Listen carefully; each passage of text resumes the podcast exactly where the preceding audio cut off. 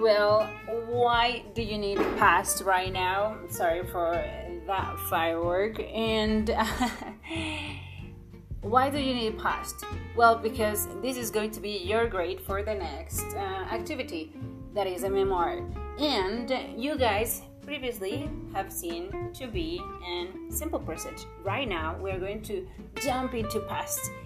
Oh my god, this is like the 20th time that we have seen this one, but today it is going to be clear. Alrighty?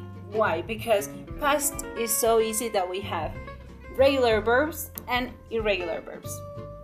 And so many times you're like, whatever, the regular, whatever, the irregular, they regular end up or end and on e d e d ed alrighty and then the irregular is the one like list that you needed to memorize over and over and over again run run run alrighty all the time and so this is the one that you need to memorize and that you're tired.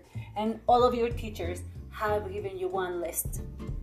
Right? Yes, of course. Like, yes. Then we're going to go ahead with the regular ones, and they have rules that I am going to explain them in another episode. But now that we have said this, past is to refer for a thing that ended, that we did, alrighty, that it was previously previously done.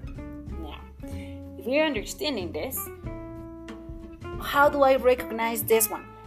How do I use it? How do I identify it? It has a did. You can use this, use it as did not or in the beginning. Did I? Blah blah blah. Right? You're going to say like, teacher, what are you talking about? I am talking about that we have two things. The regular ones, it rained.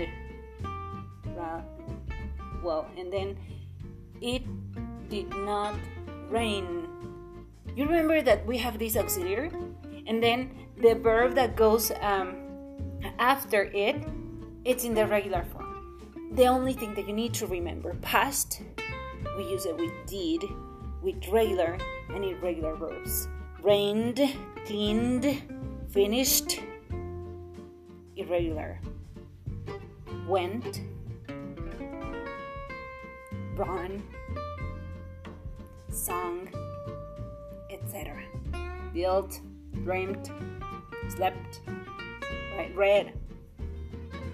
Just remember that. And in the, te- in the negative, I did not run. I did not eat. In the interrogative, did I eat? That's it. If you remember this, it's gonna be alright. Just copy these last uh, sentences in your notebook, and that will be it.